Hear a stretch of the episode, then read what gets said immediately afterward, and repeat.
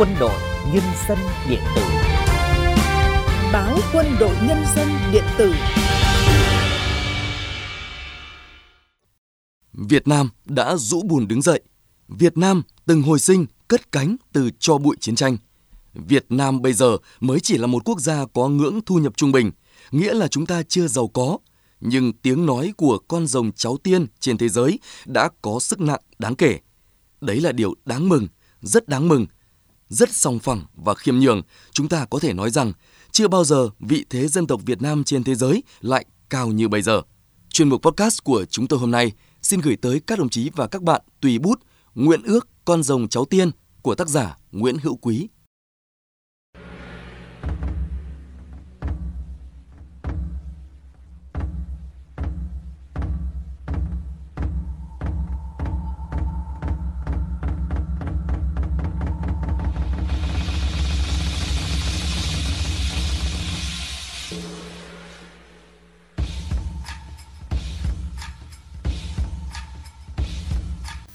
Hẳn ai cũng nhớ, trong câu chuyện của mẹ có truyền thuyết về chiếc bọc trăm trứng do tổ mẫu Âu Cơ sinh hạ. Sau đó nở ra trăm người con khôi ngô tuấn tú. Cách lý giải hồn nhiên về cội nguồn dân tộc, về đồng bào của người Việt Nam mang rất nhiều yếu tố hư ảo, phi thường. Nhưng cái hiện thực cốt lõi của nó lại vô cùng sâu sắc. Đó là lời ký thác thiêng liêng của tổ tiên ông cha gửi lại cho mai sau. Chúng ta là con rồng cháu tiên. Rồi cái duyên kỳ ngộ của mẹ Âu Cơ và cha Lạc Long Quân đã sinh ra đồng bào ta từ trong bọc trứng. Bởi vậy, đi đâu, ở đâu thì người Việt cũng là đồng bào, cùng ruột già máu mù, nên phải biết gắn bó, đoàn kết để cùng chung tay góp sức dựng xây Giang Sơn này. Đất nước rằng giặc trải qua mấy nghìn năm lịch sử với bao nỗi thăng trầm sáng tối – nhiều cuộc xâm lăng của ngoại bang nhằm vào non sông ta, vó ngựa chinh phạt, đế giày viễn chinh của giặc không ít lần hằn dấu lên mảnh đất quần cư của người Việt. Lịch sử dân tộc Việt Nam có rất nhiều trang ghi lại các cuộc kháng chiến chống kẻ thù xâm lược. Máu và mồ hôi đầm đìa trên mỗi chặng đường dựng nước và giữ nước của ông cha. Nói bao nhiêu cũng không đủ, kể bao nhiêu cũng không hết.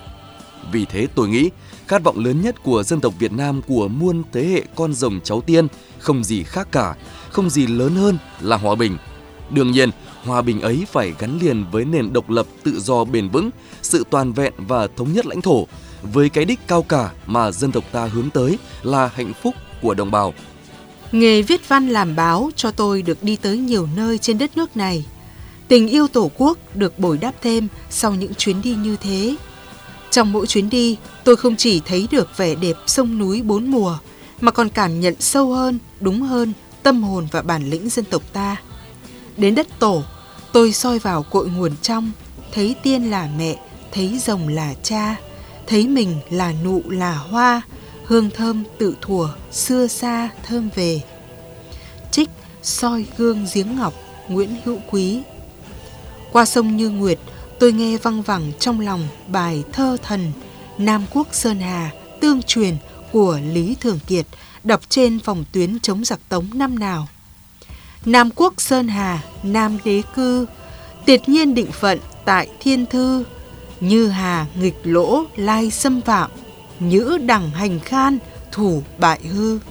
Ở giữa Thăng Long Hà Nội, những âm vang bi tráng của lịch sử có thể cất lên từ mọi ô đất, góc phố. Hoàng Thành, Cột Cờ Hà Nội, Hồ Gươm, Chợ Đồng Xuân, Pháo Đài Láng, Cầu Long Biên. Dấu vết quá khứ không dễ bị mở phai. Về miền Trung, miền Nam sẽ gặp đường Hồ Chí Minh giữa điệp trùng vạn lý Trường Sơn, lặng lẽ cúi đầu trên thăm thẳm cỏ biếc nơi thành cổ Quảng Trị. Dấu chân mở cõi gập ghềnh trên mỗi cung đèo, dặm núi, đầm lầy, ruộng rẫy, củ lao phương Nam. Bật sáng câu thơ của vị tướng Huỳnh Văn Nghệ, thao thức nỗi nhớ Bắc, từ độ mang gươm đi mở cõi, trời Nam thương nhớ đất Thăng Long. Lại vượt trùng khơi ra với Trường Sa, với biển đảo mênh mang, để trong tôi thấu hiểu hơn rộng dài và thiêng liêng tổ quốc. Mỗi hòn đảo là một làng Việt, khát vọng con rồng cháu tiên được cấy trồng, nở hoa, kết trái trên đó. Ta nhận ra văn hóa dựng nước và giữ nước trong mỗi ngày, mỗi đêm trôi qua bằng những gì bình dị nhất của người lính và nhân dân ở đây. Trải qua chiến tranh, chúng ta rất thấm thía giá trị của hòa bình. Được sống trong hòa bình, chúng ta càng biết phải làm gì để ngăn chặn chiến tranh. Dân tộc từng bị áp bức bóc lột, đồng bào sống cơ cực đói nghèo. Chúng ta càng biết nâng niu, trân trọng độc lập tự do và khát vọng hạnh phúc cho mỗi người. Khát vọng con rồng cháu tiên không chỉ dừng lại ở việc ai cũng có cơm ăn, áo mặc, ai cũng được học hành. Mà có lẽ còn bay cao, vươn xa hơn là Việt Nam phải trở thành nơi đáng sống. Đây sẽ là một đất nước mang lại cuộc sống hạnh phúc cho mỗi người dân. Cái mơ ước ấy sẽ sớm trở thành hiện thực xanh tươi khi chúng ta có con đường đi đúng đắn, có lực lượng lãnh đạo tiên phong, có sự đoàn kết dân tộc vững bền. Trước hết, phải dựng xây cho được một đất nước trong sạch đúng nghĩa, hiền tài được đặt đúng chỗ, đúng tầm, nhân dân thực sự trở thành người làm chủ xã hội. Đất nước có thể chưa hiện đại, giàu mạnh, nhưng dân tộc không thể lem luốc nhếch nhác. Văn hóa Việt Nam phải tỏa sáng cùng nhân loại, vằng vặc minh triết Việt, đem đại nghĩa để thắng hung tàn, lấy trí nhân để thay cường bạo. Trích Bình Ngô Đại Cáo của Nguyễn Trãi Khát vọng con rồng cháu tiên là yêu thương, yêu thương chan hòa cuộc sống. Một xã hội giàu tình thương và lẽ phải. Tình thương được nâng niu, lẽ phải được tôn trọng, cái ác, cái xấu phải bị lên án, loại trừ. Khát vọng nhân văn ấy được đúc kết hết sức giản dị trong lời xưa để lại. Thương người như thể thương thân. Đạo lý, nhân phẩm con người được gói lại trong hai tiếng yêu thương. Yêu thương chính là hạnh phúc. Yêu thương càng đầy thì hạnh phúc càng lớn. Trong mỗi người, mỗi gia đình, mỗi dòng họ và cả dân tộc đều lấy yêu thương làm nền tảng. Yêu thương bao nhiêu cũng không đủ, tàn bạo chỉ một chút cũng là thừa.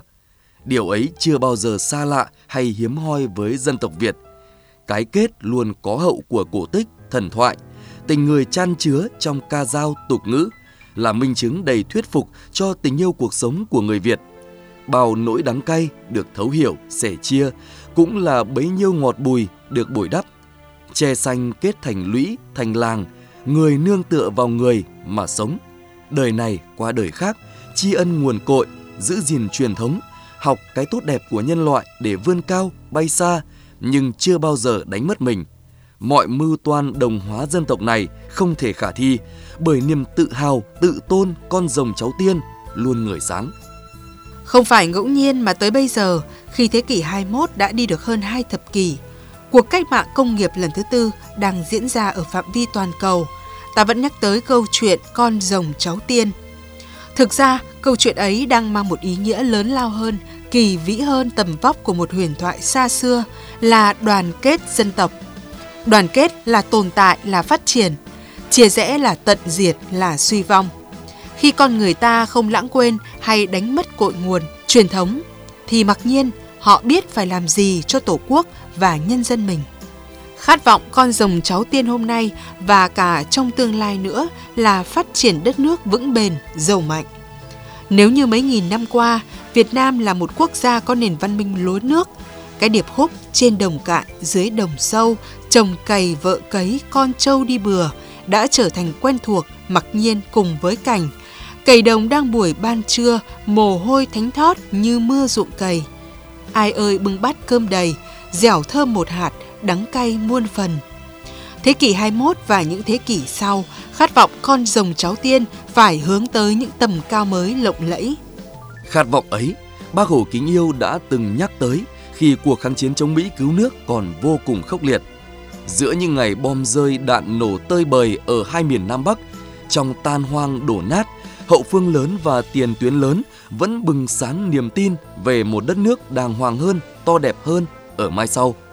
Sống trong không khí hòa bình, khi trên thế giới còn xảy ra những cuộc xung đột đó đây, đói nghèo là thảm trạng của một phần không nhỏ nhân loại. Ta càng thấy rõ hơn giá trị thực tiễn của khát khao dân tộc. Một dân tộc biết khát khao lớn mạnh là một dân tộc có bản lĩnh, lớn mạnh để đủ tầm vóc hòa nhập thế giới, lớn mạnh để đủ sức mạnh gìn giữ Giang Sơn ông cha để lại, lớn mạnh để đủ nền tảng xây dựng cuộc sống hạnh phúc cho nhân dân, lớn mạnh để cái tên Việt Nam càng tỏa sáng trong sự trân trọng và ngưỡng mộ của bè bạn Nam Châu. Việt Nam đã rũ bùn đứng dậy. Việt Nam từng hồi sinh cất cánh từ cho bụi chiến tranh. Việt Nam bây giờ mới chỉ là một quốc gia có ngưỡng thu nhập trung bình, nghĩa là chúng ta chưa giàu có, nhưng tiếng nói của con rồng cháu tiên trên thế giới đã có sức nặng đáng kể. Đấy là điều đáng mừng, rất đáng mừng.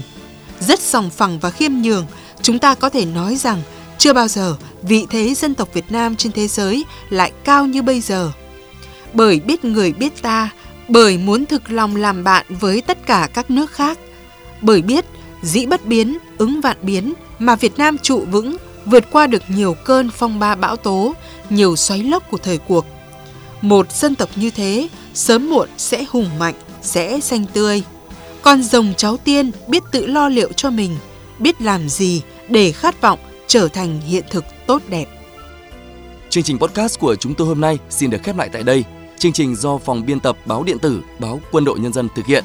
Chỉ đạo nội dung Phó Tổng biên tập Đại tá Nguyễn Hồng Hải, chỉ đạo sản xuất Thượng tá Nguyễn Xuân Hòa, tổ chức sản xuất Trung tá Phạm Thị Tuyết cùng các biên tập viên phát thanh viên Huyền Anh, Ngọc Trung thực hiện. Cảm ơn quý thính giả đã lắng nghe chương trình.